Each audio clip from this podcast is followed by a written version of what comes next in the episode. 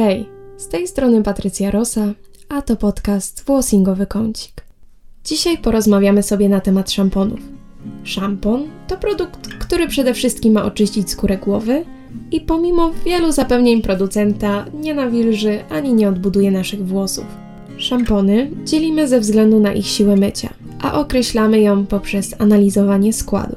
Szampony dzielimy na mocne, czyli tak zwane rypacze, średnie i delikatne. Rozpoczynając świadomą pielęgnację włosów, zazwyczaj używamy przypadkowego szamponu ze sklepu, który w rzeczywistości może posiadać silne detergenty, których nie powinniśmy używać codziennie. Skóra głowy nie potrzebuje tak mocnego oczyszczania za każdym razem, dlatego że traktowanie jej tak silnymi detergentami może prowadzić do naruszenia warstwy lipidowej, a to powoduje przesuszenie, łuszczenie, a finalnie nadmierne przetłuszczanie się skóry głowy. Dlatego warto na początku postawić na łagodny szampon, a ten mocniejszy używać na przykład raz w tygodniu w celu dokładnego mycia i oczyszczania włosów z nadmiaru produktów.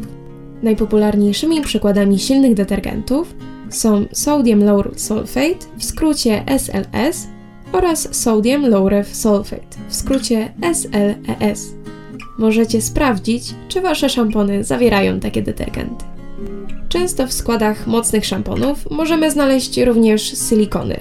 Niestety, część silikonów jest zmywalna tylko silnymi detergentami, więc jeżeli nie są do końca domywane, to mogą się nadbudowywać, a to w efekcie prowadzi do zatkania mieszek włosowych. Takie sytuacje prowadzą do łupieżu, świądu, podrażnień oraz nadmiernego przetłuszczania się skóry głowy i włosów.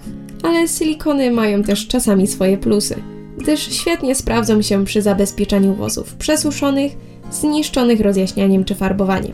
Silikony potrafią wygładzić włosy i zabezpieczyć przed uszkodzeniami mechanicznymi. Jednak nie zmienia to faktu, że nasza pielęgnacja nie może się opierać jedynie na silikonach, ponieważ ich funkcją jest tworzenie warstwy ochronnej, a nie odżywianie i wpływanie na kondycję włosów. Oprócz szamponu, coraz częściej popularne staje się mycie odżywką. Ten sposób może sprawdzać się zarówno osobom z kręconymi i falowanymi włosami, jak i tym z przesuszonymi i zniszczonymi. Przez to, że takie odżywki posiadają bardzo delikatne detergenty, to idealnie pomogą w walce z nadmiernie przetłuszczającą się skórą głowy oraz problemami z łuszczycą. Pamiętajcie, że nie wszystkie odżywki nadają się do mycia skóry głowy, więc zanim zaczniecie używać takiej metody, to należy się zaopatrzyć w odżywki specjalnie do tego przeznaczone. To może teraz przejdźmy już do samego mycia. Przed każdym myciem powinniśmy rozczesywać włosy zgodnie z kierunkiem. To znaczy, że jeśli myjemy włosy głową w dół, to właśnie w tej pozycji powinniśmy je rozczesywać. To pozwala nam zapobiec kołtunom. Jeżeli chodzi o wodę, to ona również ma ogromne znaczenie. Należy pamiętać, aby nie używać zbyt gorącej ani zbyt zimnej wody. Najlepiej wybrać taką ciepłą. A jak powinniśmy myć naszą głowę?